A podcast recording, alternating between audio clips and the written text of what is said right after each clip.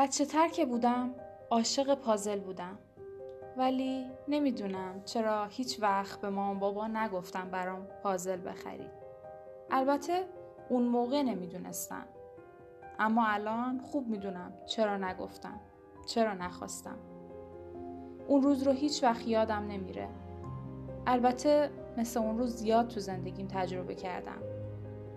موقع شام همه چیز خوب بود و من به چهره مامان بابا زیر زیرکی نگاه می‌کردم. عادت داشتم بیشتر زیر زیرکی نگاه کنم و کمتر مستقیم نگاه می‌کردم. کمتر کنارشون میشستم و بیشتر وقتا دلم می‌خواست یه دوربین داشتم و از دور فقط از دور مراقبشون باشم. بینمون یه دیوار بود یه دیوار زیگزاکی حالا میگم چرا زیگزاکی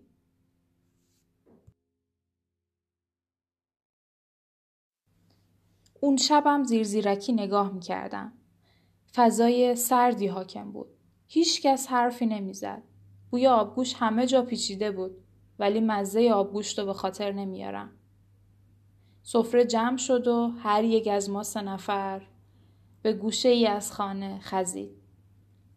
ساعتی گذشت و توی اتاقم مشغول خودم بودم که ناگهان سر و صدا بلند شد. مامان بابا دوباره شروع کرده بودن. مامان فوش می‌داد و نفرین می‌کرد. بابا هم کم نمی آورد.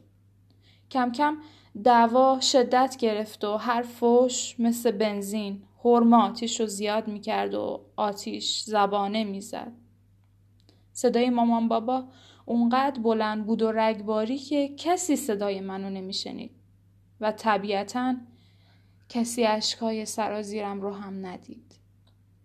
حالا تعو داشتم و حس می‌کردم آب آب گوشتایی که خوردم داره از مرین بالا میاد. بابا بلند شد. دستش رو محکم فرود آورد روی بخاری نفتی. اما انگار خشمش خالی نشد. دوید به سمت مامان و مامان چادر رنگی روی دستگیره در رو برداشت و در رو محکم کوبید و از در پشتی خونه فرار کرد. بابا به من نگاه کرد. نگاهی سرد. تقصیر توه. چرا باهاش حرف نمی‌زنی؟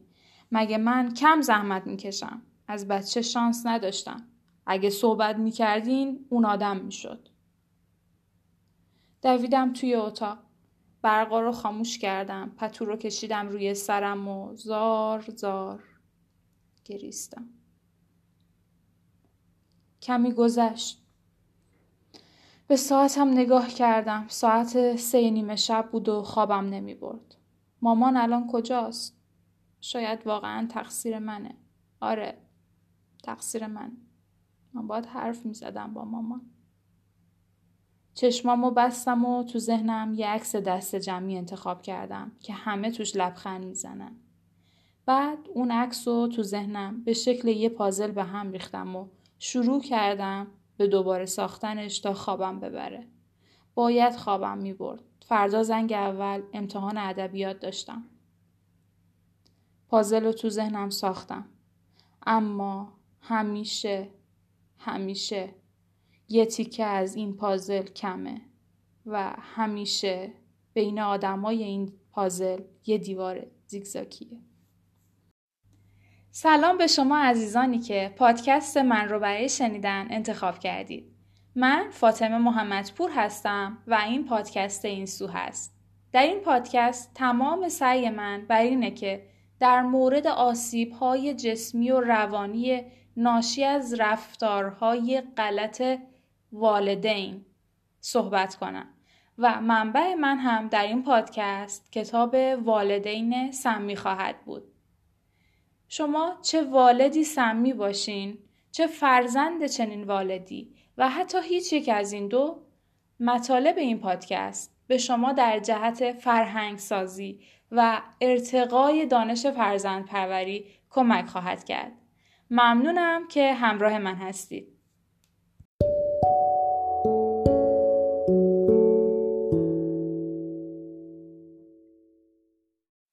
دو سال قبل با کتاب والدین سمی آشنا شدم. شاید عجیب باشه اما من این کتاب رو در مسیر برگشت از سفر شمال شروع کردم. یعنی موقعی که باید کیفم کوک از سفر می بود و باید آهنگ خاطرات شمال محال یادم بره رو گوش می کردم. اما به جاش من خوندن این کتاب رو انتخاب کردم. صفحات اول کتاب من رو به شدت ترغیب کرد که کتاب رو ادامه بدم. خط به خط کتاب رو با عشق خوندم. به عشق اون دانش آموز دبیرستانی روستای محل ترهم که داستان شروع پادکست رو برام تعریف کرد. به عشق اون مراجعم که وقتی اومد پیشم اشک میریخت و می‌گفت من از پدرم متنفرم و هیچ وقت حتی روز مرگش دلم براش نخواهد سوخت. به عشق اون فامیلی که من رو محرم اسرارش دونست و به هم گفت من مادرم زنده است اما هیچ وقت مادرم رو در آغوش نگرفتم. کتاب رو ادامه دادم. گریستم برای همه فرزندان و برای همه پدران و مادران که خودشان فرزندان والدین سمی بودن. به شدت احساس نیاز کردم که این کتاب رو به شکل یک پادکست در بیارم. درسته که کتاب صوتی این کتاب موجوده اما به قول دکتر مجتبا شکوری عزیز که کتاب ها رو مجتباییزه می‌کنه من همین کتاب رو فاطمیزه کردم. آغشته کردم به حس خودم، تحقیقات خودم و تجربیات خودم. به امید روزی که هیچ والدی سمی نباشه. قبل از اینکه کتاب رو شروع کنم باید این نکته رو گوش زد کنم که با شنیدن این پادکست ممکنه پر از خشم بشید. اما این پادکست قرار نیست فقط یک آتشی باشه بر خاکستر رنج ها و روابط پیچیده ای که ممکنه با پدر و مادرتون داشته باشید. بلکه قراره به ما کمک کنه با گذر از خشم به مرحله آگاهی و بخشش والدینمون و خودمون برسیم. و در تمام طول این پادکست یادتون نره اگر والدینی سمی دارین اونها از اول و به خودی خود سمی نشدن بلکه اونها هم قربانی چرخه معیوبی هستند که از هزاران سال قبل رقم خورده. شنیدن این پادکست باید شروعی باشه برای شکستن این چرخه سمی.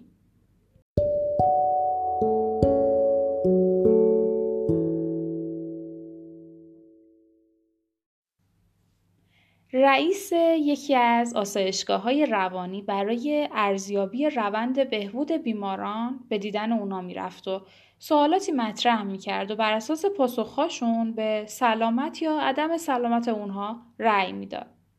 یک روز وارد اتاق یکی از بیماران شد و ازش پرسید من شیر وان هموم رو باز می‌کنم و وان در حال پر شدنه.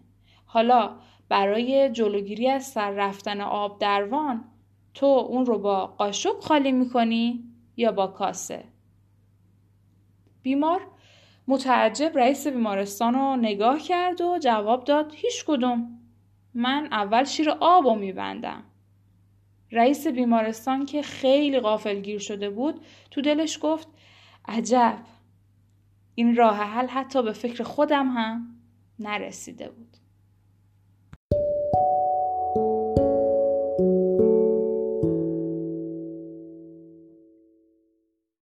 خبر بعد این که متاسفانه با اینکه توی قرن 21 هستیم اما هنوز داریم با کاسه این وان در حال سرریز شدن از جوانان معتاد و بزهکار و ترک تحصیل کرده رو خالی می‌کنیم. گاهی اوقات هم محو هوشمندی خودمون میشیم که آفرین که داریم با کاسه خالیش می‌کنیم نه با قاشق. مشکل اینجاست که ما دست گذاشتیم برای تربیت کودکان توی مدرسه. معلم تربیت می‌کنیم و روی معلم ها و مدارس سرمایه گذاری می‌کنیم. اما یادمون رفته که تربیت و اتفاقا بخش مهمتر و اساسیتر تربیت کودکان در خانه اتفاق میافته. چه بسا که خیلی اوقات این تربیت به دست والدین کاملا بی تجربه، ناآگاه، معتاد، مریض و خودشیفته رخ میده. و کسی ککش هم نمیگزه و صداش در نمیاد که این انسانهایی که از پس زندگی خودشون بر نمیان چطور می‌تونن به کودکشون استقلال، خودشکوفایی، خلاقیت و عزت نفس رو بیاموزند. چیزی که خود ندارند رو چطور تقدیم کنند به فرزندی که در بهترین حالت یکی میشه شبیه والدینش. ببخشید اگر کمی تلخ گفتم. حرف حق تلخه. یاد جمله زیبایی از نیچه افتادم. برای ساختن فرزندان باید نخست خیشتن را بسازی.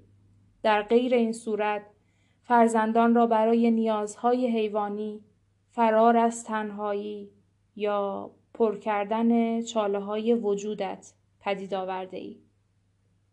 وظیفه تو به عنوان والد ساختن خودی دیگر نیست بلکه چیزی برتر است چیزی همانند آفریدن یک آفریننده اگر نگاهی به آمار خلاف و اعتیاد و افسردگی و استراب جامعه بندازیم متوجه میشیم که انسان قرن 21 در تولید پزشک و مهندس و ثروتمند خوب عمل کرده.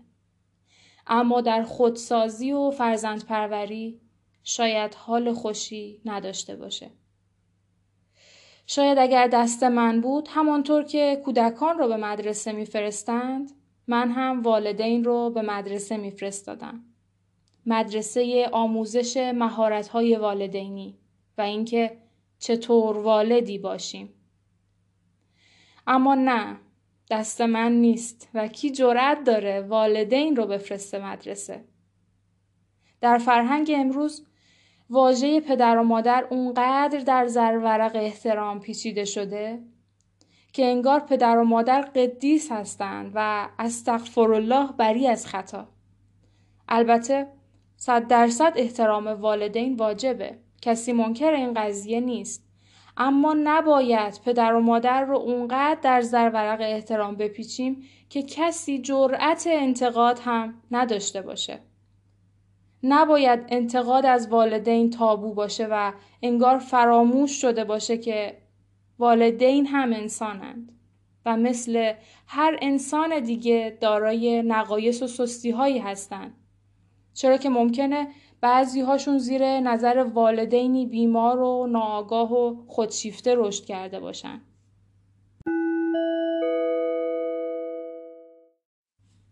بله، باید قبول کنیم که گاهی بیشترین آسیب به فرزندان از طرف والدین وارد میشه طوری که هیچ دشمن این کار رو با فرزندان ما نمی‌کنه. من همیشه میگم پدر و مادر خیلی خوبن اما گاهی اوقات خیلی بدی می‌کنن و اینکه اینم اضافه کنم این که میگم پدر و مادر معتاد و بیمار این به این معنی نیست که والدینی که معتاد نیستن و یا بیماری روانی ندارن سمی نیستن. خیر خیلی اوقات والدین به ظاهر کاملا سالم هم دچار آسیب های وحشتناکی در فرزندانشون میشن. والدینی که همدیگر رو دوست ندارن اما عاشق فرزندانشون هستن. والدینی که زمان زیادی رو در زمانی که کودک به اونها نیاز داره صرف کار می‌کنن. والدینی که بیش از حد به فرزندانشون توجه می‌کنند و فرصت تنها بودن و حتی فرصت بیکار بودن رو از فرزندانشون می‌گیرن. والدینی که به فرزندانشون فرصت اشتباه کردن نمیدن. و هزاران والد سالم و بالغ دیگه که از قاب بیرون و در نظر بقیه بهترین پدر و مادر دنیا هستن. شاید با شنیدن این پادکست از پدر و مادرتون دلگیر بشید و متوجه بشید خیلی از مشکلات و ضعف‌های شخصیتی و کمبود عزت نفستون از دوران کودکی و به واسطه تربیت غلط در شما شکل گرفته. اما هدف و پله اول در اینجا آگاهی هست و با آگاهی شما نصف راه رو رفتید